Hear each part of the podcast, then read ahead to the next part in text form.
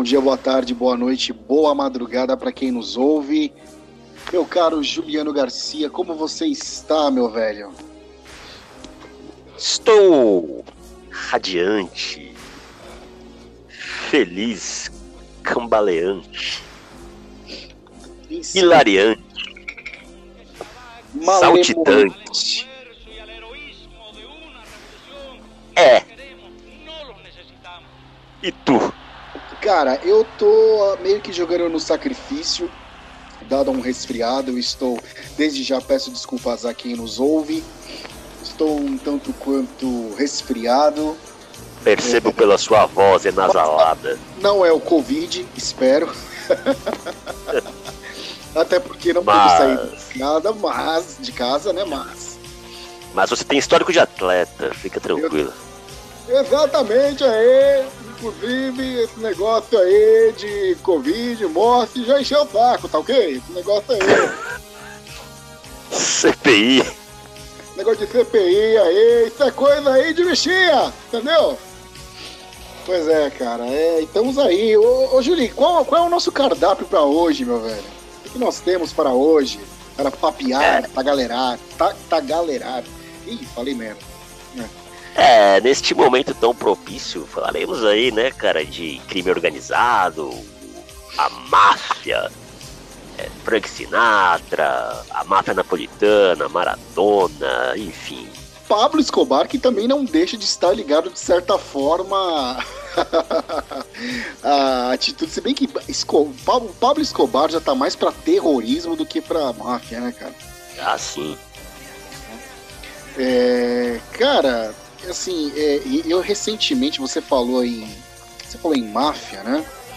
Recentemente eu assisti na Netflix um documento, não, uma documentário, não, uma série chamada Nova York contra a Máfia, cara. Ou Fear City. Três vezes. Estou prestes a assistir mais uma vez, cara. Eu fiquei. Aliás, máfia é um assunto que sempre me interessou muito, cara ao longo da minha vida aí, que eu já devo ter assistido de filmes e, documentários, lido artigos na internet sobre o tema, é uma coisa assim que se eu tivesse disposto esse o tempo que eu me dediquei a isso para estudar para FUVEST, hoje eu já estaria praticando medicina, cara.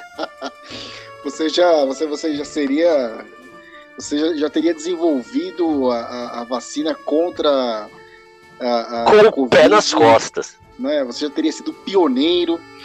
Cara, eu assisti e assim, eu fiquei estupefato. Gostei muito. Impressionante. É, impressionante. É, é, é, é, de, é de uma coesão, é de uma. Aquilo prende você. Aquilo prende você de uma forma que eu não me espanta o fato de você, de você dizer que já assistiu três vezes, porque eu já tô já partindo para segunda, porque assim eu assisti no fim de semana e óbvio que durante a semana é um pouco mais complicado, porque você tem os, os afazeres da vida civil e tal, mas eu já vou assistir de novo, porque aquilo é demais, cara. Aquilo é. Eu não é sei.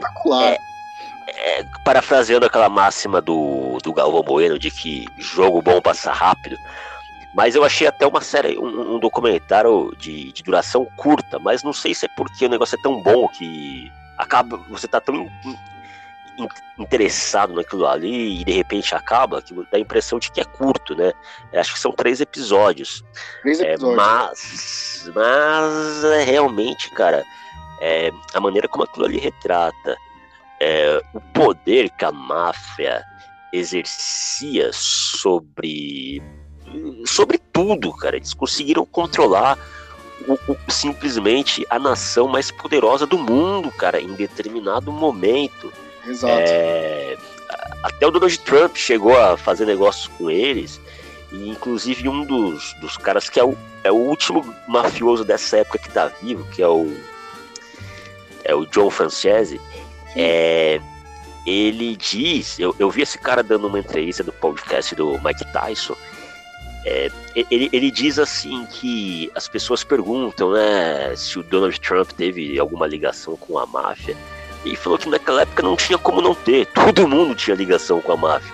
É lógico que ele, ele não via o Donald Trump tipo, em festas com os chefões né, da, da cúpulas, os cabeças lá das, das cinco famílias, mas sim, o, ainda mais trabalhando no ramo, atuando no ramo imobiliário, né, da construção civil, em que o Donald Trump atuava ali em Nova York, que era um dos principais ramos controlados pela máfia, embora eles controlassem todos os sindicatos dos Estados Unidos, cara. Exatamente. É, é, é interessante, assim, como a, a, a máfia, ela vai, ela vai assim, é como, como se fosse um vírus, né, cara? Ela vai se infiltrando, ela vai, ela, assim, ela vai, não tem como não lembrar é, do poderoso chefão, né? Porque qual era a não. ideia do, qual era a ideia do, do, do, Vito, do, do Vito Corleone? Era fazer... Deixa eu só fazer uma correção, desculpa te interromper. Eu é. falei John Francese, é Michael Francese é o nome do cara. Isso, isso. Qual era a ideia do, do quando eu falo, quando eu, eu falo assim sobre a máfia se infiltrar, digamos assim, né, no, no, no, em alguns setores da sociedade, qual era o plano do Vito Corleone, que era um notório capo, né? Era o, o, o capo de Tuticap. Era colocar o filho dele, o Michael Corleone, que é fantasticamente interpretado pelo Alpatino, como senador, né? Como um cara da política americana. Sim. Então, estender a... os tentáculos da máfia no, no, legis, no legislativo, né, cara? Exatamente. E assim, mas quem garante que isso não acontece hoje? Né? É porque, assim, eu particularmente, é, ao contrário da, da, da grande parte da, dos, dos, dos, analistas políticos de rede social que adoram dissertar sobre a política americana, principalmente em época de eleição nos Estados Unidos, eu não sei, não tenho conhecimento nenhum de, de, de, de congressistas, de onde vêm esses caras, quem são esses caras, quem são financiados por esses caras, mas quem não garante que a máfia não tem os seus representantes ainda hoje lá? Né? Olha, julgando pelo, pelo que foi o Poderoso Chefão 3, é, em que o, o filme ele retrata é, os negócios do, do Michael Corleone com o Banco Ambrosiano, que era aquela instituição financeira que pertencia ao Vaticano. Que deu uma merda foi... nos anos 80. Sim, inclusive o filme ele mostra a história do João Paulo. Eles fazem ali uma, uma ligação no filme com a morte do João Paulo I, que na época em que foi eleito o Papa lá do 1978, ele durou pouco mais de um mês e 33 dias, cara. 33 dias e foi morto em circunstâncias que por muita gente é, consideram como assassinato, porque ele foi um, um ele não tinha muita influência é, dentro do Vaticano. Ele foi eleito pela ala conservadora lá justamente para ser um pau mandado. Ele seria aquele cara que obedeceria ordens e ponto. Não tinha. Né? Porém, com, com o andar da, da carruagem, ele foi se mostrando um, um cara carismático, com liderança. É, ele estava disposto a fazer mudanças que interfeririam no comando do Banco Ambrosiano. Sim. E aí isso acabou é, desagradando ali algum, algumas é, lideranças, né? Chateada, né? É. E então cruzando o que o filme relata com um, é, fatos que são é, levados muito a sério por, por gente que investigou isso, jornalistas muito influentes lá da Itália. Eu vi uma matéria super interessante até sobre isso. A gente entende que sim, que o, o tudo que é, é, é mostrado no, no Godfather é, tem, tem ligação sim com a vida real. No 2 mesmo, é que mostra é, é, como, que como se expandiu o negócio dos cassinos né, e, e dos jogos. É, a, até mesmo o, como que eles usavam, como que a, é, essas. Não vou chamar de quadrilha, porque fica uma coisa meio que. Embora eles fossem marginais, mas não fica tão glamurosa quanto, né, digamos assim. Mas o que esses é, líderes, eles, eles usavam Cuba para lavar dinheiro, né? E isso é Sim. é mostrado no, no filme. E o que eu acho interessante é que o, o Vito Corleone, ele, ele representava uma máfia mais romântica, cara.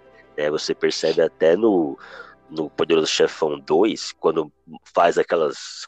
Quando eles alternam né, as, as cenas do presente com as cenas do, do, início, quando ele era jovem, que ele. que quem, quem comandava o, o, o, o precursor da máfia ali foi o Don Fanucci. E aí o Sim. cara ele subornava né, os comerciantes. É, e era aquilo, né? O, o Dom Fanucci fazia, fazia o que a milícia isso! O que a milícia lá no Tropa de Eu ia usar. Eu ia fazer exatamente. Autoproteção é, comunitária. É, eu, eu, ia fazer exatamente essa comparação, cara. Ele, ele agia mais ou menos como um miliciano.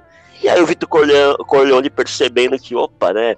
É, só que o Vitor Corleone ele era um cara mais bondoso, digamos assim, né? Ele não era um. Ele tinha uma outra maneira de, de, de cuidar ele, da, ele um, da comunidade. Ele, era, não era um cara extravagante, né? Ele não. era um cara muito sutil. Né? Sim. Ele era um cara muito sutil, né? E assim, é, eu, fazendo a nossa lição de casa, é porque hoje eu, eu assim, foi por pouco mesmo que a gente, assim, foi por sorte que a gente conseguiu entrar no ar hoje, porque eu realmente, além de estar jogando baleado, eu tava soberbado de trampo, mas ainda deu para dar uma, uma, uma, pescoçada em algumas coisas. É, assim, o Virtu... É, aqui é na raça. Na raça. O Vitor Corleone, ele realmente existiu, cara. Ele realmente existiu, sim, só que sim. ao contrário do filme. Só que agora eu esqueci o nome do, do personagem da vida real. Que no filme ele é retratado chegando aos Estados Unidos aos 12 anos, mas o verdadeiro Vitor Corleone chega aos Estados Unidos, vindo da Sicília, aos 19 anos, né? Ele já era da Cosa Nostra.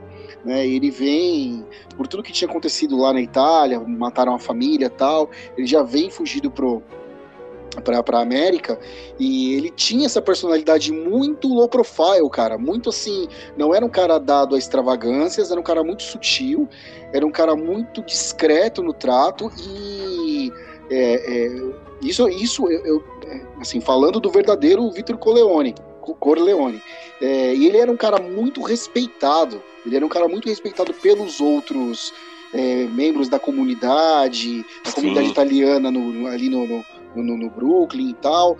E ele morreu, cara, com 77 anos, assistindo a um, um, jogo do. Onde eu tava vendo, o cara falou que ele tava assistindo um, a um. a um jogo do. do um jogo de. de, de qual que era o time de, de Nova York de beisebol, cara? O, é o Yankees. É, isso, assistindo o jogo dos Yankees, cara, exatamente. No, na sala de casa aos 77 anos, ele teve uma vida tranquila. Ele não passou assim por grandes turbulências, justamente por, por, esse, por, esse, é, por esse perfil que ele tinha, né? E confessa, mano, quando ele mata lá o. Quando ele mata lá o. Como é o nome do tiozão mesmo? O que você falou agora? No filme? O Fanucci. Quando ele mata o Fanucci, dá um. Ele fez um favor, sim. Porra, porque o cara. Prazer. O, o cara era um, ele extorquia, ele ameaçava, ele intimidava né, a, a comunidade. E o Vitor ele fazia exatamente o contrário. Ele tinha, ele foi meio que um precursor daquele modus operandi da máfia de, de digamos assim, cuidar da comunidade, é, por isso chamado de padrinho, né? Porque ele ajudava as pessoas em troca de proteção. Ele, ele cuidava da comunidade dele para que a comunidade cuidasse dele, protegesse. Né? E, esse foi, e essa foi a tônica do, do modus operandi dele ao longo da sua carreira, pelo que é mostrado no filme.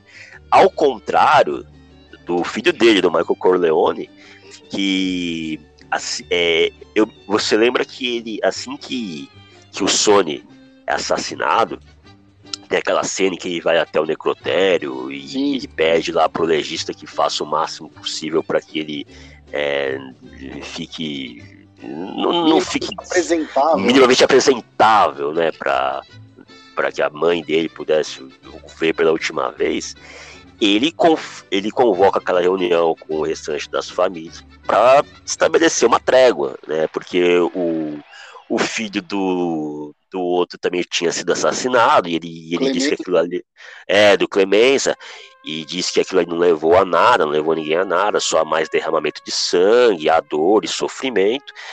Porém, o Michael, no final do filme, não é assim que ele age. Né? Ele manda matar todos os desafetos que foram se mostrando ao longo da trama é, da família dele. E no segundo, ele se mostra um cara totalmente é, muito mais ambicioso que o pai, vaidoso. Ele foi capaz de. Tudo bem que o cara agiu o filho da putamente com ele, mas ele foi é. capaz de matar o próprio irmão, cara. O Fredo, né, mano? Ó, Sim. Como, bom, como você costuma dizer, bom, vocês tiveram mais de 40 anos para assistir essa merda. É, né, não vem falar em spoiler agora, porra spoiler agora. Então, assim, o Michael manda matar o próprio irmão, Fredo, que foi, porra, né? Um, o Fredo ele era um parasita, né? É, eu fico até hoje, eu fico, eu fico imaginando uma coisa engraçada, né, cara? É que no, no primeiro, quando o Vitor sofre aquele atentado, que e justamente o guarda-costa dele era o Fredo, cara. Quem em sua consciência coloca o Fredo pra Não, ser o, o, o guarda-costa do chefe da família? Pô, né? É o pai, é o pai ser muito, é, é, é, é, muito o pai achar que o filho ainda vai dar certo na vida, né? Ó, oh, vou colocar você como meu guarda-costas, hein? Filho do seu potencial. E o cara não sabe nem manejar a porra da arma, mano. Que merda. Eu, eu acho que a Connie teria pro, protegido ele melhor. Teria feito melhor, com certeza. A Connie que no, no, no, no, 3, no 3 ela, ela mostra. Ela assume, é. Ela, ela, ela, meio que age como, te, como testa de ferro do, do Michael. Ela, ah, ela, ela começa a observar a movimentação, porque. Isso. O Michael tá tão saco cheio desse. Porque quanto mais. Que assim, o filme mais ou menos é assim: quanto mais ele quer sair, sempre acontece alguma merda que traz ele de volta para essa vida, entendeu? É, e ele já tá com a saúde meio debilitada, tá sofrendo de diabetes. Cara, uma coisa que eu. Aí depois, hoje, né? Porque não tem. Quando você pesquisa sobre a máfia você automaticamente você, você é levado por caminhos que, que, assim, que, que fazem você ter um encontro com o poderoso chefão, que é o livro do Mário Puzo. Sem dúvida. E, e que foi esplendidamente é, rodado pelo Coppola, né? É, cara, eu não sabia, eu não sabia. Olha que assim, eu tenho a trilogia em DVD, é, tá em Salvador. Tem o Vira e Mexe tem aqui no, Netflix, a gente assiste tudo, mas eu passei esse tempo todo, cara, sem compreender que a participação do Johnny Fontaine é uma clara alusão ao Frank Sinatra, cara. Eu, eu vou fazer a ele uma proposta que ele não Sim, poderá recusar. Cara, tanto que, tanto que assim, eu pesquisando, o, o, o Frank Sinatra tem um, um passagem que o, o Mário Puzo encontra o Frank Sinatra num restaurante e o, o, o, o, Sinatra quer pegar ele de porrada. Entendeu? Quer pegar ele de porrada, porque aquilo foi uma, aquilo, aquilo foi uma clara alusão a ele, assim, no, no filme, né? Na, na, tanto no livro quanto no filme, né? E, depois eu pensei, porra, cara, é verdade, cara. Como é que eu nunca pensei nisso? Porque o Frank Sinatra ele passou a vida inteira é, é, é, assim tendo o seu nome ligado à máfia, né? É, dizendo que antes diziam que antes dele se tornar é, é, né, esse, The Voice, né, como ele era chamado, a voz, né? Ele era meio que, digamos assim, mudando para é, trazendo aqui para o nosso quintal, ele era meio que o aviãozinho dos caras, ele meio que cantava nas festas e fazia favores e tal, fazia coisas menores até que começaram assim a, a alçar o Sinatra, a, a, meio que a, assim, a patrocinar mesmo, a máfia patrocinava o Sinatra, colocava ele para tocar, cantar em, em, em lugares é, finos, essas coisas todas, e essa passagem do, do Johnny Fontaine que ele vai lá reclamar pro Vitor Corleone que o cara não quer deixar ele não quer deixar ele ele estrelar ser o, o protagonista de um filme. Isso aconteceu com o Sinatra, cara. Isso aconteceu com o Sinatra. Eu, puta, eu esqueci de anotar o nome do filme agora. É, eu esqueci, cara, o nome do filme. Mas diz que de uma hora para outra o Sinatra passou, o Sinatra pra, passou a ser protagonista desse filme. Deixa eu ver aqui se eu vejo alguma coisa. Esse cara que eu falei, o Michael Francese. Há um passo, há um passo da eternidade o nome do filme. Há um passo é um clássico. Há um passo da eternidade, exatamente. ele, ele, ele conta que jogadores, é, jogadores de, da NBA, da NFL, eles, eles eram muito envolvidos com apostas. E quem controlava o negócio de apostas era a máfia. Que bosta, e, e, e, ele diz, ele, ele diz abertamente que é, ele tava. Ele, ele, não só ele, outros membros da máfia é, circulavam ali com, com muita intimidade, muita vontade é, nos bastidores da NBA e era comum. E, e aí ele disse que no, naquele documentário The Last Dance lá, é, ele aparece no, nos bastidores ali do Chicago, do, que, que mostra o, o Michael Jordan e, e, aparece ele lá. Então esses caras eles transitavam é, por é, no meio do cinema, o aquele cara lá, o Champagne também, que era envolvido lá com, com El Chapo, aquele narcotraficante então, mexicano. Nessa, isso aí que você citou do, do Michael Jordan, é, não tem um trecho também no The Last Dance que é, a, a, imprensa americana tenta tenta a, a, é, colar a morte do pai do, do, do Jordan a esse negócio de apostas, cara? Que diziam que o, o pai do Jordan tinha sido assassinado por questão de dívida de jogo, não sei o quê. Não tem uma coisa mais ou menos assim? Sim, tem. Tem. Aí ele até ele fica indignado por causa disso aí, né? Ele, ele, ele fica meio que sem dar entrevista, fica puto lá. É até. A, a, porque assim, a história ficou meio estranha, né, cara? Do, do pai dele parar pra dormir no meio do no meio do mato. Estrada, lá, né? No meio do no nada. No meio da né, estrada, velho? no nada, e vi um cara qualquer ali e pá, dar um tiro nele, né, meu? É, é uma história meio esquisita, cara. Não, mas... não só isso, é, não só isso. Na verdade, ele parou pra. Dizem que ele parou para dormir no. Ele parou no meio da estrada, ou foi no estacionamento, uma coisa assim, no meio do nada. Aí ele, ele é abordado por dois caras, ele é morto e acham ele, acham ele caído às margens de um rio, numa ponte né? Tinham jogado ele da ponte, negócio assim, né? Negócio meio esquisito. E aí a imprensa, é. na época, a imprensa caiu matando, dizendo que um dos caras que estavam envolvidos é, com a morte do pai dele tinha essa. Era, era, era, muito ligado a esse esquema de apostas e não sei o que. Era um cara que vivia colado no Michael Jordan, não sei o que, uma coisa assim, cara. Assim, é, é óbvio que depois, no, no decorrer do documentário, é, tá, fica provado que foi um crime, um crime, digamos, um crime comum, né? E, assim, o pai do Jordan acabou dando a infeliz, infeliz acabou dando azar, né? De, de encontrar pelo caminho dois escroques.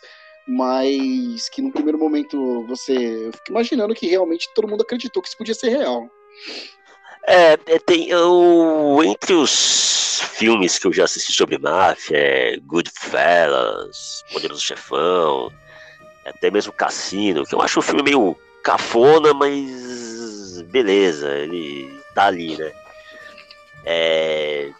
Tem um filme de 97 é com o Alpatino e o Johnny Depp, chamado Doni Brasco, cara. Esse filme ele fala sobre ele fala da história do Joe Stone, que era um agente do FBI que se infiltrou lá na família Bonano e ele, ele começou a frequentar um bar, né? E se, ele se passava que, que era da, frequentado pela máfia, é, e ele disse que ele tentava ser o mais espontâneo possível. Então ele não podia logo de cara começar a fazer perguntas é, sobre quem eram os caras e tal. Ele ficou Sim. na dele ali, se passando por um ladrão de joias. Então ele se passava por um ladrão de joias, ele mostrava que ele tinha, que ele conseguia relógios, até ele conseguir o primeiro negócio dele, de, de conversar lá com um dos capos, e, e os caras meio que confrontam ele, falam, bom, se você é isso mesmo que você está falando, você vai ter que fazer isso. Aí ele vai e faz. Aí depois eles. Até o ponto deles é, mandarem ele matar um outro cara. E aí ele começa Puta a ficar meio. Mas ele consegue se livrar dessa no meio dessa história toda, cara, ele acaba se envolvendo com, com um capo da família Bonano, que era o Sonny Black, e a ponto de virar amigo do cara. O cara. Né, e, e, ele diz que, poxa, não queria que as coisas terminassem desse jeito, porque, né, é, o Sony era um cara legal, e ele começa a falar bem do cara. E aí quando descobrem, quando a liderança da família Bonano descobre que o Sony Black trouxe um informante até eles, é, né, sem, sem perceber nada e tal, obviamente encomenda o assassinato do cara. É e aí, óbvio, né? Né? E ele é encontrado morto, com as mãos cortadas, na beira de um rio. E, e o Joe ele tem que viver afastado, mandam ele para um, um outro estado e com outra identidade durante algum tempo, né? Porque o cara ele era casado, ele tinha filhos, enfim. Inclusive no filme, né, no documentário que eu assisti, é, não fala desse desse ponto, no licença poética ou não, mas fala que ele estava começando a, a, a, se envolver demais a ponto daquilo começar a afetar na personalidade dele. Ele tava começando Já estava um... começando a ficar amigão demais dos caras. Isso, exatamente, né? E, e é isso, cara. É, e uma coisa que, falando do, ainda lá do, do Vitor Corleone, uma coisa que atenção também, cara, que eu sempre achei interessante, esse, eles tinham meio que um código de ética, né, cara, um código de honra, que era não, não, você não podia matar mulheres nem crianças, e também tinha aquela questão do tráfico de drogas, né, cara, que eles Exato, não, não, não se envolviam. Exatamente. Eu ia fazer essa pergunta agora para você. É, é, óbvio, assim, é óbvio que a, a máfia existe ainda hoje, né, assim, eu tô pegando o gancho do, do Doni Braço, tá? Que você tá falando, porque assim, a forma como os Estados Unidos, o FBI é, é, desenvolveu, assim, a forma como, como, como os americanos é, é, é, como é que eu vou dizer bateram de frente com a máfia, digamos assim, a forma como o FBI, por exemplo, se infiltrou, a gente tem a questão, por exemplo, é, é, da, da, da, ação da, do FBI na, na, questão das escutas telefônicas, é, na infiltração, informantes, aí houve também, aí já entra também um pouco a questão do judiciário americano que os caras desenvol... os caras resgataram uma lei que estava esquecida, que era a lei de, de, de, crime organizado e tudo, e isso pegou. E tiveram caras... que. Foi a, eles meio que fizeram uma reformulação nessa lei, se não, o, o professor lá de direito conta, né? É, exatamente. Que, assim, que a, a forma como, como a coisa foi amarrada é, tinha tudo para, digamos assim, extirpar a máfia uh, dali, de Nova York e tal. Mas a gente sabe que não é assim, a gente sabe que ficam as, meta é. as, as metástases, né? E ainda existe. Você acredita, cara, que não só isso, mas também o surgimento da questão do tráfico de drogas meio que relegou assim a, a máfia ao segundo plano, cara? Porque a gente, a, gente, a gente sabe assim que, por exemplo, a questão da. A gente tem outras obras que tratam desse, desse, desse tema. Por exemplo, é, é, Scarface. Scarface que era o apelido do, do Al Capone, cara. Porque ele tinha uma cicatriz na cara, então as pessoas, as pessoas chamavam. O, o, era um apelido que o, desde de, de, garoto que o Al Capone tinha, ele odiava. E aí esse nome Scarface ele é usado é, pelo Brian de Palma para poder ilustrar a vida lá do, do do Tony Montana. Sim. Ele trata de mostra como, como foi a chegada, digamos assim, a, a, né, a, invasão das drogas ali no, mercado americano. Tem a questão do narcos também, mais recentemente, de como o Pablo Escobar abasteceu os Estados Unidos. Tanto que, assim, o, o crime organizado na Colômbia ele só passou a ser incomodado quando os americanos entraram na parada. Exato. Entendeu? Você acha que isso quebrou um pouco, relegou assim o, a, a máfia segundo plano, mano? Bom, é... tem aquela. Você falou aí sobre como que o, o judiciário teve que se reinventar para conseguir desmantelar a máfia, né? Que tinha aquela questão dos, dos executivos de, de, você ter como você é, relacionar o executor com o mandante, né? Por exemplo, eles só conseguiam prender um cara lá por pequeno, um dos soldados por pequenos delitos, mas não tinha como os crimes que esse cara cometia, não tinha como eles é, prenderem o mandante, que era o capo, o de Tutti lá, né? Então eles começaram, né? Eles reformularam a lei para o cara poder ser incriminado por, por crimes daqueles que estivessem ligados na mesma organização que ele. Mas essa questão aí que você falou do narcotráfico, é, eu acho que sim, tem interferência do é, da entrada do, do, dos narcos, né, do, do Escobar e, e, outros narcotraficantes é, latinos ali nos Estados Unidos, até porque é, em, veja só, em 85 ou 86, que foi quando foi assassinado o Paul Castellano, que ele era o chefe do, dos Gambino, né? É, é, ele era assim, um tom, ele era. Ele, ele era, Ele era. Sim, e, assim, ele era a cabeça na, na, na, na, cadeia alimentar, ele era o, topo, né? Ele era ele temido, era... Ele, ele, ele era temido, ele era respeitado, né? E, e ele foi. E o assassinato dele foi encomendado pelo Joe Gott, Gott que era outro membro da família. Mas o que acontecia? Ele já estava percebendo que o, narco, que o, que o narcotráfico estava entrando com tudo nos Estados Unidos. E, e, e, aí ele viu ali uma oportunidade, o, o John Gott. Só que o Castellano, ele era mais daquela ala conservadora da máfia, né? Lá do, do início dos anos 30, quando começou é, que, que, quando teve origem as cinco famílias, né, que eram os Gambino, Colombo, Bonano, é, Lucchese e Genovese, acho que eram esses cinco aí. Sim. É, quem começou, eu estava até assistindo recentemente um documentário no NetGeo, foi o Luke Luciano. E esse cara, ele. A máfia começa ali é, naquela época da lei seca. Então o negócio deles era tráfico, basicamente era, era tráfico de influências e tráfico de bebida alcoólica. É, de repente, quando eles tiveram a, a ideia de começar a entrar no meio da prostituição também, é, havia dentro da família é, uma resistência, não, não, era um consenso. E, e, esses caras todos da máfia, eles tinham uma origem católica por serem italianos e tal, então eles tinham Sim. alguns valores ali, né, que eles carregavam com eles, e por isso o narcotráfico não não, até o Vitor Corleone fala que lá com naquela reunião com o turco lá, né, com o Solotso lá, é, que e deseja boa sorte pro cara, mas esse negócio de, de drogas, isso destrói famílias e tal, e não pegaria bem. É. é. E, e, era mais ou menos o que o, o, o Paul Castellano pensava. E aí, por isso, e ele falou que se ele pegasse alguém é, traficando drogas dentro da família dele, ele ia mandar matar. E aí o Joe Gott era um cara vaidoso, já tava de olho ali na, né?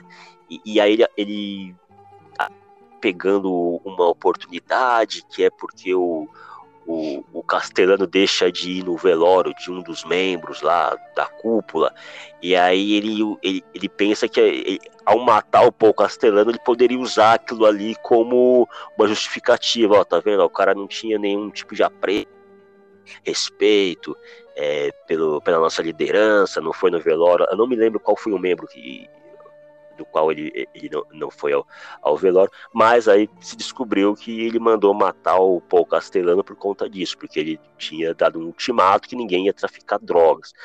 E eu acho que tem a ver sim, porque foi na mesma época, nos anos 80, no meio dos anos 80 ali, né, quando a cocaína começou, começou a, a entrar com força é, já, tinha, já tinha começado nos anos 70, né?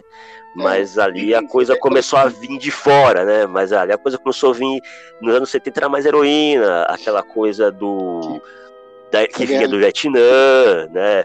É, nos anos 80 a coisa começou a, a chegar da América do Sul, né? Então, acho que sim, cara. Acho que a máfia perdeu, começou a perder força. Primeiro por conta daquela operação liderada pelo Rudolf Giuliani, né? Pois é, e, é, cara. Eu... eu acho que foi uma soma, foi porque as coisas aconteceram meio que concomitantemente. A, a operação, mas o, já o, o, o, o desmantelamento da, da base, da estrutura toda, né? É, então acho que sim, cara. Pois é, cara, você falou em Rudolfo Giuliani. É, eu, antes de assistir o, o documentário, o, né, a série da Netflix, eu não fazia ideia eh, de como, porque assim, a gente tem noção, né, de quem são as pessoas, por exemplo, eu sabia que o Rudolf Giuliani era o presidente, era o era o prefeito, prefeito de, de, Nova, York, York na, na, na, na, época dos atentados de 11 de setembro. Né? Ele foi o grande líder, né? Ele colocou a mão na massa, ele era um cara muito querido até então, ele era um cara muito querido pelo povo nova-iorquino e tudo, mas eu não imaginava, por exemplo, que ele era um procurador, cara, ele, que ele era um... Eu também não, eu fiquei sabendo por essa série também. E que ele se fez com, ele fez a sua fama, ele alçou o seu voo que era, que era... É, é, é chegar ao cargo do, do, do executivo, né, de, de, prefeito de Nova York, ele, ele fez a sua fama em cima é, é, dessa operação contra a máfia, né? Não jamais ia saber disso. Agora, essas operações, cara, essas. É, isso sempre assim. Essas operações, elas, elas, sempre, elas sempre deixam, sei lá, algum, algum porco espinho, elas sempre parem algum porco espinho, né, cara, no meio do caminho, né? Você, aí, por exemplo, agora recentemente, é, é, o Rudolf Giuliani, ele, é, ele é advogado, ele, ele, era o advogado à frente da comissão do Donald Trump, que queria as eleições dos Estados Unidos e que caiu em desgraça, né? É, foi, passou a ser motivo de chacota, ridicularizado. Passou a ser motivo de chacota, né? É, então, assim, essas operações, elas meio que, por exemplo, é, voltando lá no Poderoso Chefão, a, a, a, gente não pode esquecer, por exemplo, da Operação Mãos Limpas, que foi um movimento na Itália contra a máfia, né? Contra Sim. a máfia italiana. A Cosa Nostra, Camorra. Camorra, né? E, então, assim, e, é, foi, um, foi uma operação assim que foi um, uma revolução na época que expôs as entranhas da máfia italiana, que a máfia italiana que já vem é uma coisa que já vem desde assim do período feudal, né? Que é aquela coisa é, que assim cria dificuldade para vender a facilidade, né? E a, as pessoas, os civis, eles ficam presos naquilo ad eterno, não tem como sair daquilo ali. E, é, e deixou um porco espinho pelo meio do caminho. É, que é o Silvio Berlusconi. O Berlusconi, por exemplo, Sim. fez a sua carreira política em cima da Operação Mãos Limpas, né? Porque até Sim. então ele era, ele era um mero apresentador de TV, ele era como se fosse um, um Silvio Santos, né? E acabou se promovendo em cima é, da Operação Mãos Limpas, como um certo presidente acabou se promovendo em cima da Operação Lava Jato, né? É, você vê. Você... Manda aí, manda é. aí. TV, né, do do Silvio, do Silvio Berlusconi, falando mais uma, citando mais uma vez aqui o Michael Franchise, cara, quem, quem quiser se interessar pela máfia, assim, dos bastidores, da coisa real mesmo, assista o podcast com esse, do Mike Tyson, tem, joga lá no YouTube, pod, podcast legendado, podcasts legendados, é, procura lá Michael Franchise, tipo, e vai ter a, o legendado, o, a entrevista na íntegra desse cara no pro Mike Tyson. E, cara, ele, ele revela detalhes, assim, cara, que você tem uma noção ainda mais mais íntima com, de como as coisas aconteciam ali dentro da máfia, até do que no, no, no documentário do Netflix.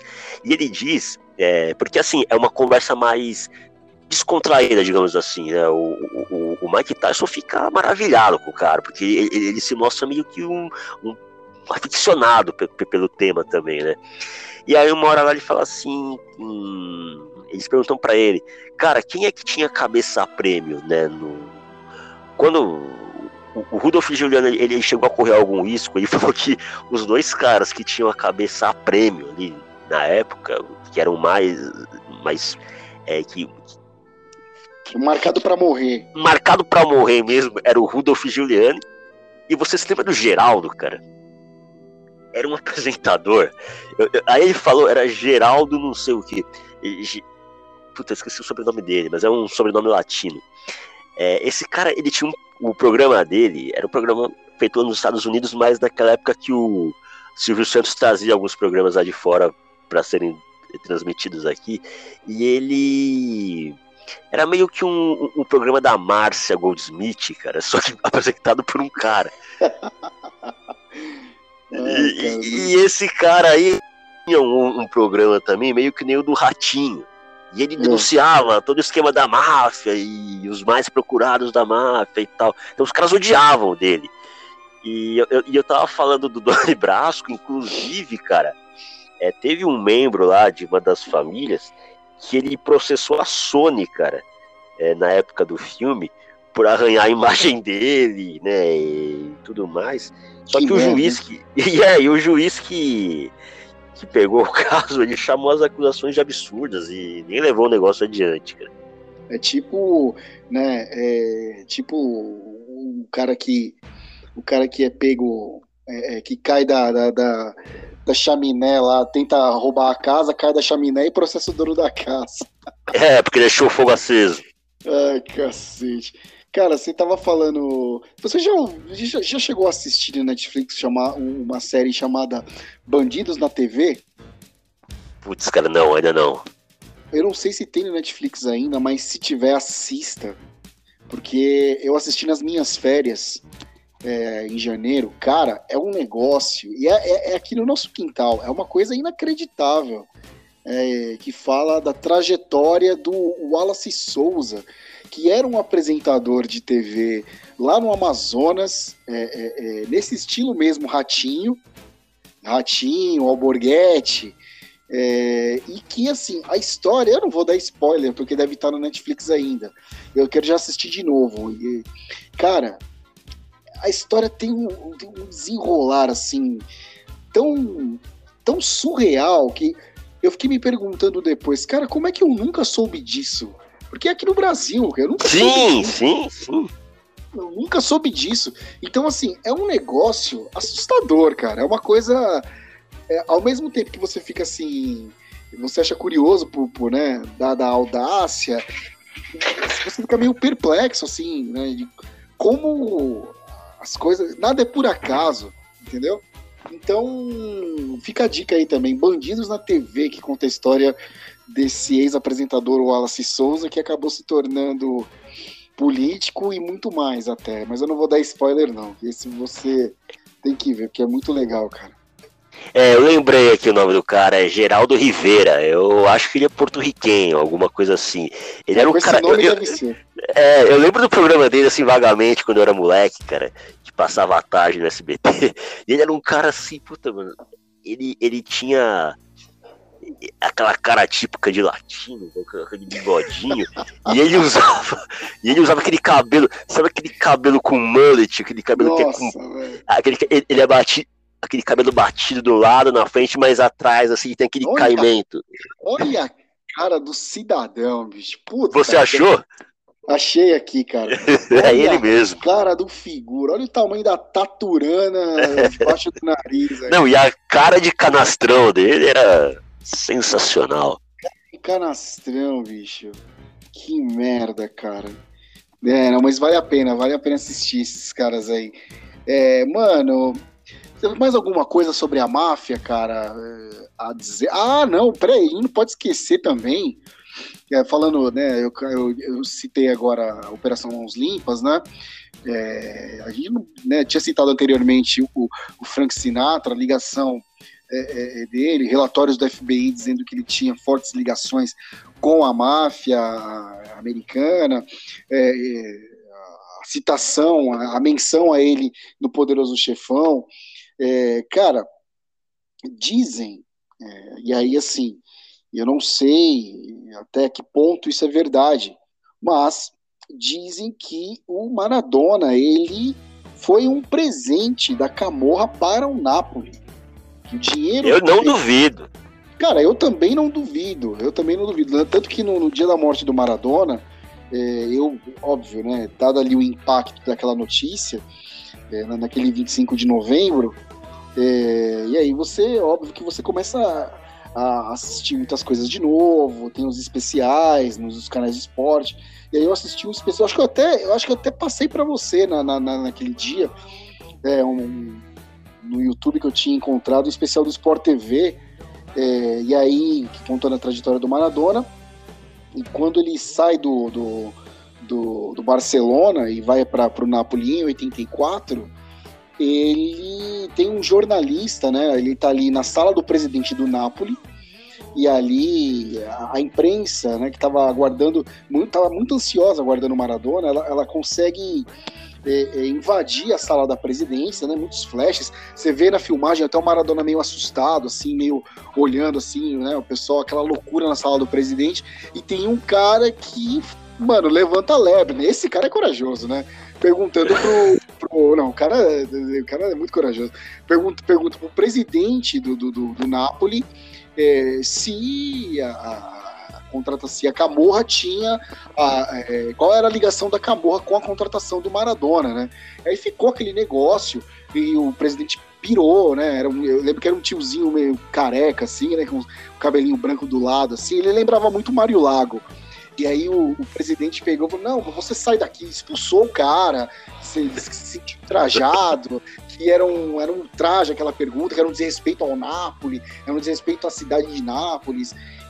Mas dizem as más línguas, muitas das, biogra das biografias do Maradona, que a Camorra não só tinha contratado o Maradona, disponibilizado a grana para contratar o Maradona, como era quem fornecia né, as substâncias ilícitas. É isso, é, era, era aí que eu ia chegar. Eu, eu vi exatamente esse isso aí, que o, Maradona começou a ter acesso é, ali no meio da, dos, dos figurões da tudo fácil ali, e foi aí que ele começou a ter contato com cocaína, cara, porque arrumavam tudo muito fácil para ele. E aí numa das festas lá ele teve né, o primeiro contato com a cocaína, e os caras não só é, forneciam a cocaína como fraudavam os exames antidoping. Que loucura, né, cara? É. Mas assim, né? Mas eu sinto falta disso no futebol, cara, por incrível que pareça. Não, cara, pô. É, essas histórias. Ou você já. Pô, eu sou um. Eu sou um amante da cultura marginal, eu adoro essas coisas, cara. Ai, caceta, meu bicho.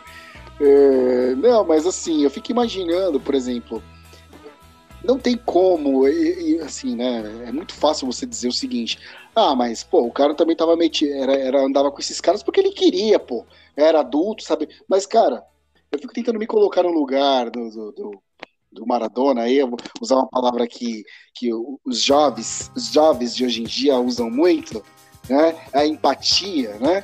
É, cara, não tem como você simplesmente sair fora. Não, é impossível. Tá lá, tá lá, sei lá, tipo, é, é aquele negócio da proposta irrecusável do, do, do Vitor Corleone. Você não tem como recusar, cara. Não tem. É. O cara tá Ó, oh, Maradona, você recebeu um convite para jantar na casa do fulano de tal, lá do, do, do, do, do, do sei lá, do chefe da Camorra. Você vai falar, não.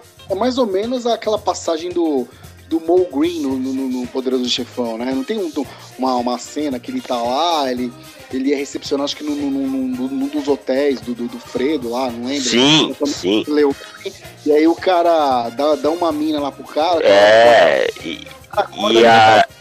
Tá morto, toda ensanguentada lá, e o cara dopado, né, cara? É. Então, porque é ele disse que ia extorquir, né? Ele diz, ah. eu vim aqui porque eu quero extorquilo. Eu não é, gosto de vocês italianos chegando aqui com o cabelo todo engomado.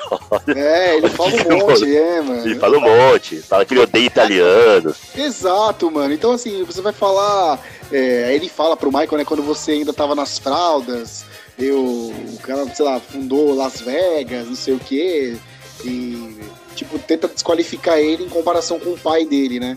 E aí, eu, aí voltando pro Maradona, não tem como, você vai falar, né, tipo, não, é, ah, não. Ah, tô com dor de barriga, não vai dar pra ir. Não, você tem que ir, cara. É. Você, você, já tá no meio ali do negócio, você não tem como sair, cara. Você não tem como sair. Já era, né? E o Maradona, quando ele é preso, olha que você vê, o Maradona ele era uma estrela mundial, né? Em 90, 91. Né, ele ainda era uma estrela, né? Ele tinha sido campeão com o Napoli. É, e ele é preso em Buenos Aires, cara no centro de Buenos Aires, é, quando ele, ele foi pego lá em, flagrante, lá com outros dois amigos dele, lá num, num hotel, num, num sei lá, num, num, tá ligado esses hotel assim do centro, essas sim, sim, boca, pulgueiro, é pulgueiro. Aí cara ele tentou jogar a cocaína pela janela, aí tinha a polícia lá embaixo. E aí, puta, mano, eu fico pensando que, que merda, né? Que vida de merda, né? O cara tem. Cara tem um mundo a seus pés e fica se metendo aí, isso é uma merda. E não tem como sair, né? Tem, não tem como sair, não tem como. Ah, não, vai vira a chavinha, hoje eu vou sair disso. Não, não tem... é.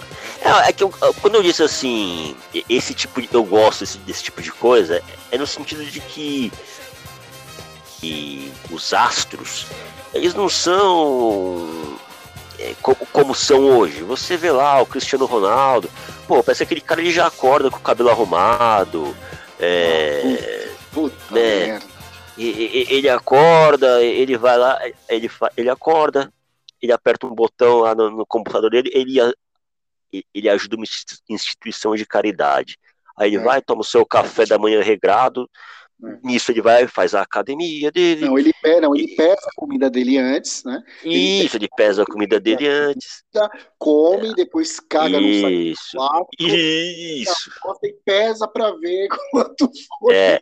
Aí ele urina, ele vai no banheiro, ele urina num pote, nisso, na sequência. É tem um, um, um, é, já tem um médico ali esperando, já pega a é. urina dele, já faz um exame de urina ali para ver se o pH da urina tá 0,5% acima não, não do, do que deve estar. Não, não dá, né, cara? É, não, assim, não tem como você admirar isso. Então, você. Agora, quando você vê um ser humano, um, um, cara que é astro, mas ao mesmo tempo ele é um ser humano cheio de falhas, assim como você e tantos outros, como o ser humano deve ser, é lógico que você vai se interessar muito mais pela história desse cara, você vai simpatizar muito mais com esse cara do que aquele outro ali que vive numa bolha, num mundo à parte, cara. Não dá, né, meu? Não dá, e assim. E eu, eu, até comentei com você hoje, eu, infelizmente, eu tive a infelicidade de me deparar com um corte de uma entrevista do Rubinho Barrichello pro Rafinha Bastos hoje, e que, em que o Rubinho reclama dos 11 anos que o Cacete Planeta ficou pegando no pé dele. Cara, é, é, aquilo é de uma bunda molice, aquilo só constata o fato do quão bunda mole o Rubinho sempre foi e sempre será, cara. Quantas é... vezes você viu o Cacete Planeta pegar no pé do Senna, cara? Cara, eu, assim, eu, muito pelo contrário. Você via as inter... da, das poucas entrevistas que o Senna chegou a dar pro Cacete Planeta, era sempre aquela coisa assim, até porque o Senna ele, ele, ele meio que ele criou assim um, um campo ele, ele, ele sabia para quem ele dava entrevistas. Não, mas eu não digo nem. Eu não falo nem. Eu quero dizer o seguinte: é uma coisa é a gente falar do legado do Senna. Esse sim deixou um legado na Fórmula 1. Né? É, você olha a história do Senna na Fórmula 1, você, você só vê recordes, é, poles, vitórias, é, performances espetaculares, é, homéricas, aquela coisa toda. É, ou seja, você vê o Senna, você vê brilho, você vê luz, você vê glórias, Sim, conquistas. Claro, como o né? Schumacher. Um cara, como o Schumacher, né? Eu só estou fazendo um comparativo com o Senna pelo fato de ser brasileiro. É, sem contar que esse cara ele é reverenciado até hoje, já quase 30 anos depois da morte dele, ele ainda é Sim. é reverenciado no mundo todo. Então, isso é uma coisa. Aí você olha ali pro histórico de um cara e só vê derrotas, só vê fracassos. Porra, cara. É lógico. Páginas, páginas constrangedoras. Sim. Erros em cima de erros e chora e ah, pô, ele, ele, ele, ele acha mesmo que o, o a, a, Ferrari, né, é, tendo um, um, o Schumacher que já, já, já em 2000 quando o Barrichello chegou na Ferrari, o Schumacher ele já tinha quatro anos de Ferrari. Ele foi para Ferrari. Já tinha sido campeão na Ferrari. Ele, ele, ele não, ainda não. Ele, ele, foi campeão não, não, em 94, 95 pela Benetton. Aí em 96 depois... ele fez uma temporada muito ruim pela Ferrari. Aí em 97 ele foi vice do Villeneuve. 98, 99 ele foi vice também. O Hackney ganhou. E isso, e em 2000 quando chegou o Rubinho, a Ferrari estava assim, estava ali, ó, vou, é, é, pô, eles, eles vinham trabalhando com um piloto que já era bicampeão mundial anos, que né? roeu o osso, que roeu o osso, participou de todo o desenvolvimento do carro, que seria o carro ideal para ganhar o campeonato. Aí chegou outro de paraquedas lá e acha que, que, que moral que o Barrichello tinha quando ele chegou na pra ele achar que ele ia disputar a posição com o Schumacher, cara. E aí, cara, ah, o, o Rubinho foi prejudicado pelo jogo de equipe. Que jogo de eu equipe, cara? Hoje, eu li isso hoje. Quer, né? quer dizer que os cinco títulos que o Schumacher conquistou pela Ferrari, ele só conquistou porque a Ferrari não deixou o Rubinho ganhar. Porra, cara. Eu li isso hoje, eu li outra, eu li coisas constrangedoras ali nos comentários no YouTube daquele desse vídeo, desse corte. Eu ah, nem leio. Rubinho, você é histórico. Rubinho, você é um orgulho. Pô, que orgulho de quê, cara? De orgulho quê, cara? Quê, cara? Pelo amor de Deus, o cara só agora protagonizou, protagonizou assim, coisas constrangedoras é, é, é, é, no esporte, cara, sabe? A história lá do cavalete, largaram o cara no cavalete, aquela choradeira ridícula lá na, na, na, na em Hockenheim. Cara, é, quando você vê a história do Ronaldo, quando você vê a história do Ronaldo, a história do Pelé, a história do Romário, esses caras sim dá orgulho. Você fala, porra, meu. Ele, ele, nesse vídeo, o Rubinho até cita o Guga, né? Até cita o Guga. Ele quis dizer o seguinte, mais ou menos, só para resumir. O Rubinho diz assim: ah, porque quando o Guga manda uma paralela, é, eu não vou falar, eu não vou falar, eu não vou meter o pau no Guga porque só o Guga sabe como funciona aquilo ali. Ou seja, ele quis dizer o seguinte, que enquanto o Cacete Planeta, o Cacete, o Cacete Planeta ficava zoando de coisas que eles não tinham noção. É, porque na verdade o piloto era ele, entendeu? Mas não é isso. A questão Mas não é, é isso, era o que a gente está vendo. Não é você, essa, você tá vendo na TV ali, o que que a gente. Aí eu vi lá alguém comentando assim: é, as pessoas só falam pelo que elas viam na TV. Pô, como assim só o que elas viam na TV? O que a transmissão da corrida, que é o que a gente está discutindo, né? Que é, a, que é a performance do cara numa corrida de Fórmula 1. O que a gente está discutindo é isso. Né? Então, aí eu falei do Senna. Você via o Senna correndo, você não queria saber do dos bastidores do Senna, você sabia que, que o cara era bom. Ele estava ganhando as corridas, ele era campeão e tudo mais. Agora, você assistia a corrida do Rubinho, o que, que você via ali? Nada. Nada. E, nada. Né, cara? Nada. Ah, mas ele era um acertador de carros, ele fazia treinos espetaculares. Tá, mas a gente é, tá falando da corrida. não sei quantos GPs, né? É. Pô, se o Nakajima tivesse corrido até 2010, cara, a gente ia ter que falar que o Nakajima era um puta de um piloto, né? É, e assim, é, mas eu acredito que, para mim, pelo menos para mim, né, é, o que pegou mais para mim foi a, a, a, aceitação da mediocridade, né, a aceitação da posição de subalterno, né, é, eu não vejo um Piquet se submetendo às coisas que o Rubinho se submeteu, eu não vejo, não. sei lá, um Hamilton se submetendo às coisas que o Rubinho se submeteu. Não vejo, cara. Então, assim, ele diz numa entrevista, até a gente falou aqui no, naquele programa que a gente falou sobre Fórmula 1, que ele que no contrato que ele assinou da Ferrari tinha uma cláusula lá. E aí eu pergunto, porra, se tinha uma cláusula e ele assinou, ele não tem o que reclamar, cara. Ele estava de acordo com aquilo. Exato. Então, é assim, é meio que uma. É, é, é a, a, a, institucionalização da bundamolice, né? Hum. Hoje a gente, a gente tem uma, uma um rebanho, uma, uma, geração de bunda moles, assim, né? Que aplaudem, aplaudem aquilo que é apagado, aquilo que é, sabe, aquilo que é, é xoxo, aquilo que, né, aplaudem, aplaudem, como diria o Lobão, a palmolescência, né? E o Rubinho nada mais é do que um expoente da palmolescência, velho. Não, e tem essa coisa, cara, e tem essa coisa aí de, hoje, né, de que é, o tal do lugar de fala, né, é, ah. é meio que uma tentativa de você censurar qualquer um que tem uma opinião contrária da sua, né? É, então, se você não for especialista em um assunto, você não tem o, o, o direito de opinar sobre aquilo. Né? Vai lá não... e faz melhor. É, aí hoje, é curioso, aí hoje eu tava dando uma passada pela internet, e aí eu vi lá o, o Regis Tadeu descendo a lenha no, no disco do, do Greta Van Fleet, e aí eu falei... eu assisti esse vídeo ontem. E, e eu comentei, né, eu disse Olha, existe uma diferença muito grande entre você é, ouvir, ouvir, você conhecer a discografia de milhões de artistas por aí, e você realmente entender de música. Aí começa, né? Pô, você entende mais de música, por que você acha que você entende mais de música do que o cara? É. É o que você, o que você acha que dá direito de você falar isso do cara que ele não entende de música, ou que você entende mais de música que ele, não sei o que. Não, cara, não tem nada a ver uma coisa com a outra. Você. Uma coisa é eu querer discutir é, astrofísica com o engenheiro da NASA, né?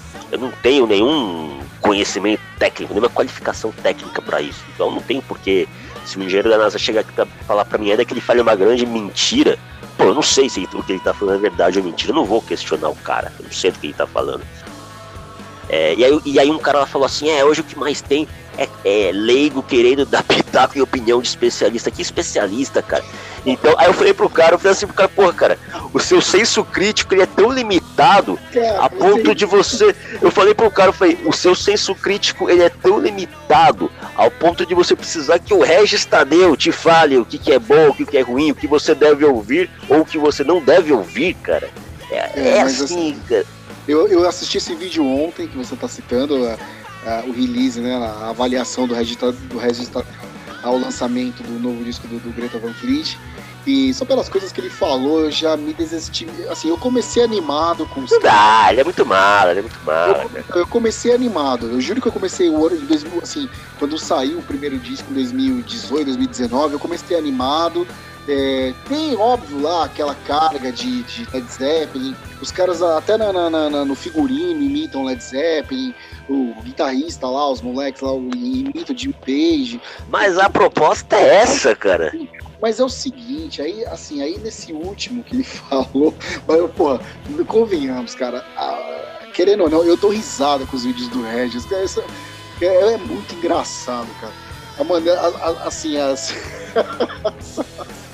as, as, as, referências que ele usa, como ele falou, teve ele falando assim que tinha uma música lá no meio do disco, né? Que o vocalista estava é, tão esganiçado que ele parecia assim um líder de, de, um, de uma tropa de elfos anunciando a sua entrada na, no vilarejo a 19 quilômetros de distância. Cara, isso é sensacional. Eu tava rindo sozinho ontem. Oh, mas assim, é, aí os caras. Agora piorou, porque além do Led Zeppelin, é, os caras eles estão misturando com Led Zeppelin com Rush. Ou seja, o, ontem o Regis Tadeu falou que tinha música de 9 minutos, cara, no disco. Porra, música de 9 minutos, vá pro meio. Já foi, já passou não, dessa época. Eu não vou ouvir essa merda nunca. Música de 9 minutos, tá louco, cara, tá louco. Não, a, a... Manda aí, manda aí. É claro, cara, que o, que o som, a proposta deles é é, é ser um Led Zeppelin, uma, é uma, não digo nem uma repaginação, mas uma versão atual do Led Zeppelin. Tanto que a primeira vez que eu ouvi um som deles, eu achei que fosse um b-side do Led Zeppelin, juro. É, porque tudo emula, até o timbre da bateria. Tudo, é, tudo. Até o timbre da bateria é igual a do, do John Bonham. Tanto que fazia. Eu, é, eu nunca tinha ouvido. Eu, eu até falava isso, falava, cara, o, o Bonham que eu acho foda nele é que ele tem um, um, O timbre da bateria dele é único, cara. Parece um tiro é a único, caixa do cara. É único. Impressionante. É, pare, parece que a caixa do cara é um tiro, é som de tiro. E, eu, e você não, não ouve isso por aí. Ele bate e, com muita força, né, cara? E ele bate com muita força, assim. E o timbre do, da, da bateria do Greta Van Fleet é igual. E tudo deles, é, você percebe que a proposta foi justamente essa. Então você criticar os caras porque eles fazem um som é parecido com o Led Zeppelin, é a mesma coisa que você criticar um fisiculturista por ele ser, querer ser forte demais. Claro que ele é forte demais, a proposta do cara é essa, é de ser forte demais, é de exibir ali o, os seus músculos, é meio né? Forçado, é meio forçado, né? Até aí, por exemplo, eu peguei no começo, quando eu, quando eu saio, quando surgiu assim o, o, o Greta Van Fleet, eu comecei a pegar muita apresentação ao vivo deles. Até a postura no palco, cara. O moleque lá, que o vocalista lá. Sim, ele segura o microfone igual, ele rebola igual o Robert Plant. O Robert Plant, puta, mano.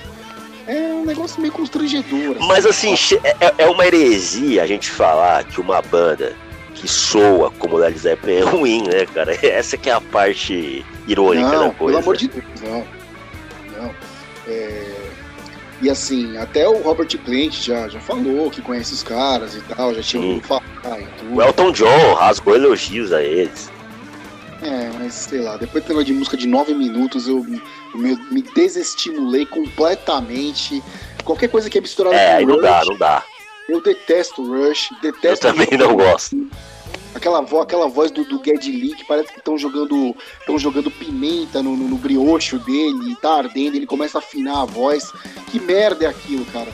Desculpa quem gosta do Rush, mas eu detesto, cara. Eu odeio Rush. É, eu, pra falar a verdade, Aquela música que é tema do MacGyver eu gostava.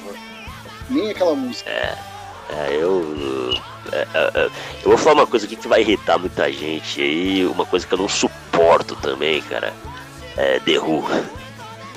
Cara, eu, eu, eu, eu, eu, eu, vou, meter, eu vou meter a, a Glória Pires aqui. Eu não tenho opinião formada sobre o The Who, porque tem muita coisa legal. não, é sério, é sério, cara. É sério, tem muita coisa legal no The Who, muita mesmo. É, Tommy, por exemplo, que é aquele disco de ópera rock. É, Evil Wizard, I Can Explain, My Generation, que é mais, mais manjada. Mas eu ainda não consigo ouvir um disco inteiro do começo ao fim do, do The Who, cara. É, não, é difícil. Não consigo, não consigo ainda. Até o Tommy mesmo, que é, é a ópera rock lá, chega uma hora que fica meio que o disco original ele é ele é ele era um álbum duplo, né? Porque hoje em dia esse negócio de internet não tem, mas nem com CD mais tinha esse negócio de, de né? mas o Tommy era um álbum duplo. Então é música pra, é, tem, tem música, tem vinheta, é, vinheta de transição de uma música para outra. E chegou uma hora que quando eu me meti a ouvir, eu falei, já deu já. Aí já tirei, coloquei outra coisa mas não tenho opinião formada sobre o The Who, não, cara. É, tem horas que eu gosto, tem horas que eu não, tipo, não, não, não ouço muito. É, é, aquele negócio, é meter a Glória Pires e quem sabe um dia eu. Não, é. Agora, Led Zeppelin eu tô ouvindo pra cacete ultimamente. Ah, se você. Se você dissesse que acha Led Zeppelin, que não gosta de Led Zeppelin, eu encomendaria sua morte, cara. Não, cara, não. Led Zeppelin é sem contar tudo que cerca o Led Zeppelin, né? Sim. Porque assim, a gente podia, né, naquele, naquele episódio que nós fizemos de fenômenos paranormais, em que nós falamos do glorioso Thomas Greenwood, mentalizo, cara, a gente podia ter perfeitamente incluído o Led Zeppelin. Porque a história do Led Zeppelin ela é cercada de cagadas Sim. que aconteceram com a banda e com os membros da banda quando o Jimmy Page começou a se meter nesse negócio de ocultismo. É, o, o, Robert Plant ele perde o filho, cara. É, é, exato, cara. E assim, a, a morte do, do, do, do né, Uma coisa. O nome do filho do, do Robert Plant, né? Cara, Isso. É, misteriosa, um vírus misterioso, cara. Exato, ele teve, um, ele teve um, uma contaminação viral que até hoje é um mistério, ninguém sabe do que, que o moleque morreu e o Robert Plant passou anos culpando o Jimmy Page, né? Porque é, depois que o Jimmy Page passou, porque o Jimmy Page pirou com esse negócio de ocultismo. Ele pirou de uma a ponto de, assim, de querer comprar um vilarejo onde tinha uma abadia do Aleister Crowley na Itália e comprar a casa que era do Aleister Crowley na, na, na, na Inglaterra, na, na, zona rural da Inglaterra. E depois que, que eles começaram a adotar é, a filosofia do, do, Crowley nas letras do Led Zeppelin, só começou a dar merda, né? Começou a dar merda. O filho dele morreu. Ele sofre... Antes do moleque morrer, Robert Plant já tinha sofrido um acidente de carro com a família inteira, quase morreu. É, uma porrada de gente morreu. Aí depois o John Bonham morre.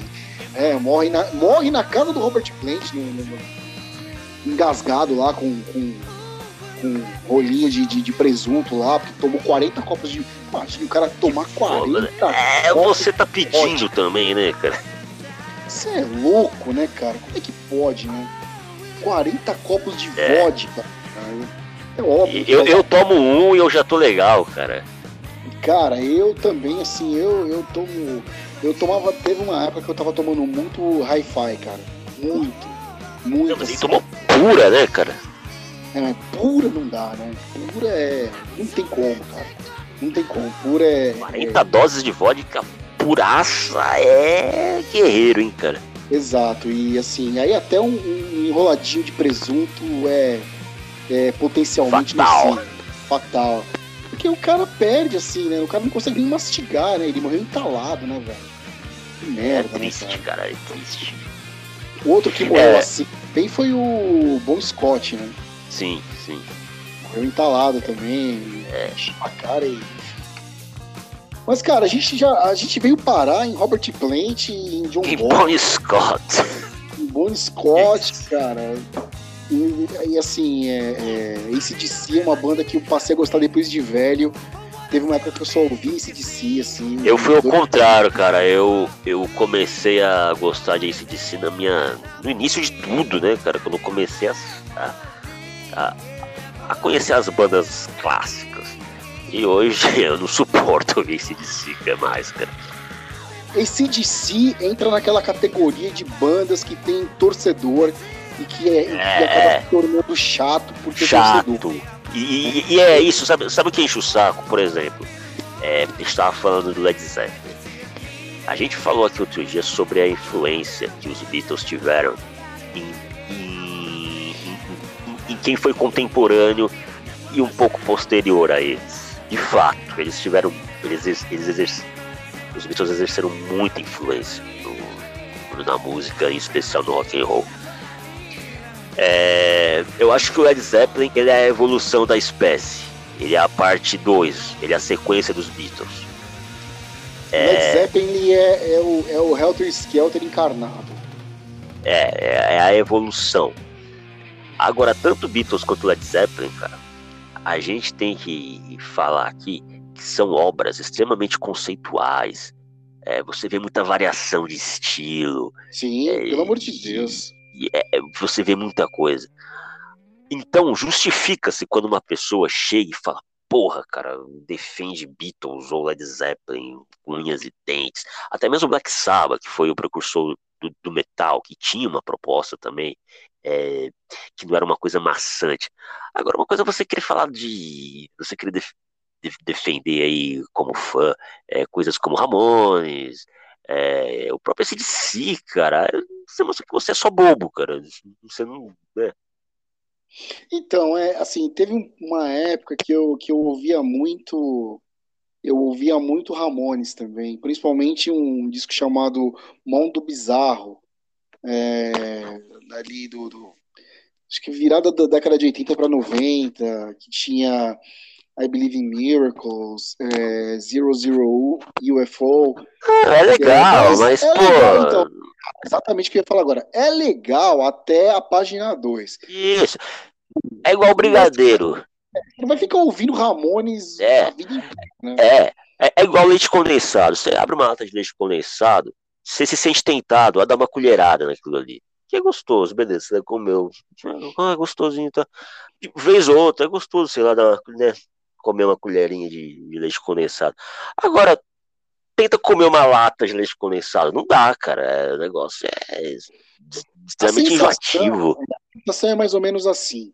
É, por exemplo, você ficar um bom tempo, isso acontece comigo quando eu ouço Beatles. É assim, é, houve, já teve períodos na minha vida que eu ouvia direto e eu ficava cada vez mais entrando assim num loop infinito só de Beatles. Aí passava um tempo, eu parava geral. Mas a sensação, por exemplo, é, quando eu coloco Beatles hoje, é que, porra, você olha assim e fala, porra, os caras continuam bons, viu, mano? Caralho. É, é a mesma puta, né? É que dá aquele, dá aquele, aquele frescor, sabe? Aquela, dá aquele, puta, mano, aquela coisa na alma, assim, de puta, esses caras são bons mesmo. São é confortante. É bom demais. E é a mesma coisa com o Led Zeppelin. Pra alma. Tinha parado de ouvir, Aí, recentemente, eu estava é, é, assistindo, inclusive, o Regis falando sobre alguma coisa do, do, do, do Jimmy Page, sei lá. Voltei a ouvir de novo, voltei a ouvir com atenção. Cara, eles são, eles são bons demais, bicho. Eles são bons demais. Muito, muito, muito bom. Eles são perfeitos. Até assim, John Paul Jones no, no baixo. as, as, as, as, ideias, as ideias harmônicas do, do, do, do, Jimmy Page na guitarra, sabe? Vocal do, do Robert Plant, que é aquela coisa visceral pra caralho e o John Bonham, que é, tem aquela bateria viva, eles são bons demais. É, eles têm uma coisa que eu sempre falo, cara. Eles conseguem fazer, como poucos, a fusão entre o peso e o balanço, cara. Isso é difícil. Exato. O peso, o peso por si só, o peso sem balanço é aquilo que a gente conhece como heavy metal. Aquela coisa quadrada, chata, é, é, exaustiva, aquelas escalas sobe e desce, aquela aceleração de escala, é, aqueles solos do Iron Maiden, enfim. é, sabe aquela coisa chata, cara? Técnica ao extremo, cara. Assim como, por exemplo, dá um exemplo aqui, o Steve Vai, cara. O próprio Joe Satriani, aquela coisa. Ah, do... não, não, tô, não, estou colocando o Joe Satriani no, no hall do heavy, das bandas de heavy metal. Estou só falando, dando um exemplo de. Do... Cara, eu, infelizmente, para minha vergonha, é, eu não gosto desses caras, mano. Nem eu, nem eu. Enfim, é. Porra, cara, é muito chato isso, mano. Steve então, Ray Vaughan. Ah, é que o, o Steve Ray Vaughan, ele, ele, é mais puxado pro blues, né, cara? O blues, mas é, também, mas... Ele, ele, é mais, só que como ele é virtuoso. Guitarrista. Isso. Ah, mano, Guitarrista virtuoso. É chato demais, cara. É, é chato demais. Cara. Porque assim, no meio do. Entre guitarristas, cara, existe uma, um tipo Jeff de vaidade. Beck também é horroroso. Também é chato.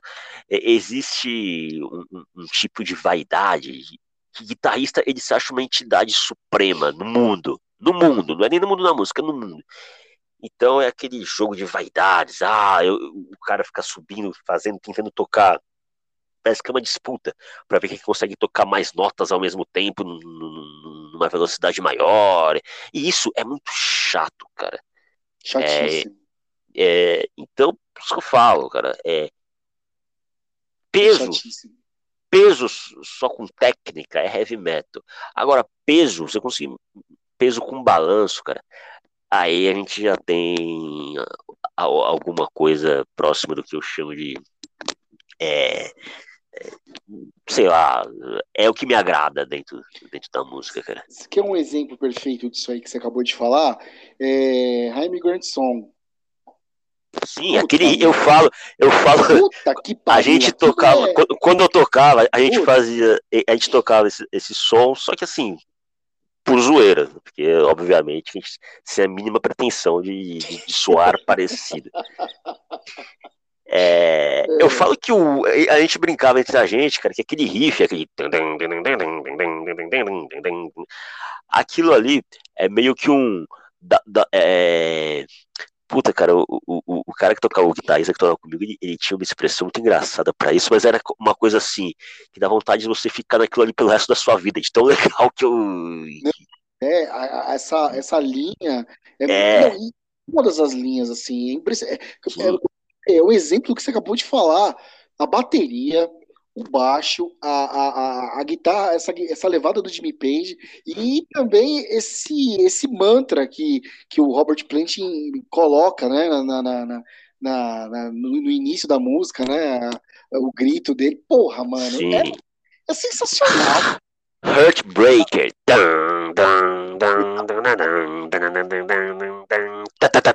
Aí já entra a bateria aqui. Puta, cara, é demais. Heartbreaker me faz lembrar do, do Nirvana porque eu já vi, assim, essa, é, o Nirvana sempre tocava essa música no início da carreira, sempre fazia o cover dessa música, Heartbreaker. É, mas aí, cara, eu, eu fiquei depois sabendo de, de umas histórias escabrosas aí do Jimmy Page. Eu achava que o Jimmy Page ele era meio paradão, quietão na dele, assim. É, e que os caras que botavam para quebrar mesmo era o, era o Robert Plant, né? Que Não, ele é um fenômeno. Esse cara é um fenômeno. É, ele e, com 15 anos ele já tocava com. Tem gravação na BBC que, que Sim. Ele, de, de, de, concurso, né? Ele era um virtuoso. Mas eu é. achava que ele, era, que ele era sossegadão na né, dele, que assim, que os, os, os, embaixadores da porra louquice na banda era o Robert Plant, que passava o rodo geral nas minhas, nas grupos, e o John Bonham, que era o o loucão da parada. Mas não, cara, eu, eu recentemente eu fiquei assistindo uns VTs aí da, da, das histórias do, do Jimmy Page, o cara ele botava pra quebrar, mas assim. Sim, sim, ele era. Sequências, velho. Ele era um ponto muito fora da curva, cara. Ele. As paradas. Eu, eu vou... é, você tem um.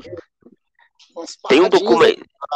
É, tem um documentário que foi lançado em 2014, 2015, chama If Might Get Loud.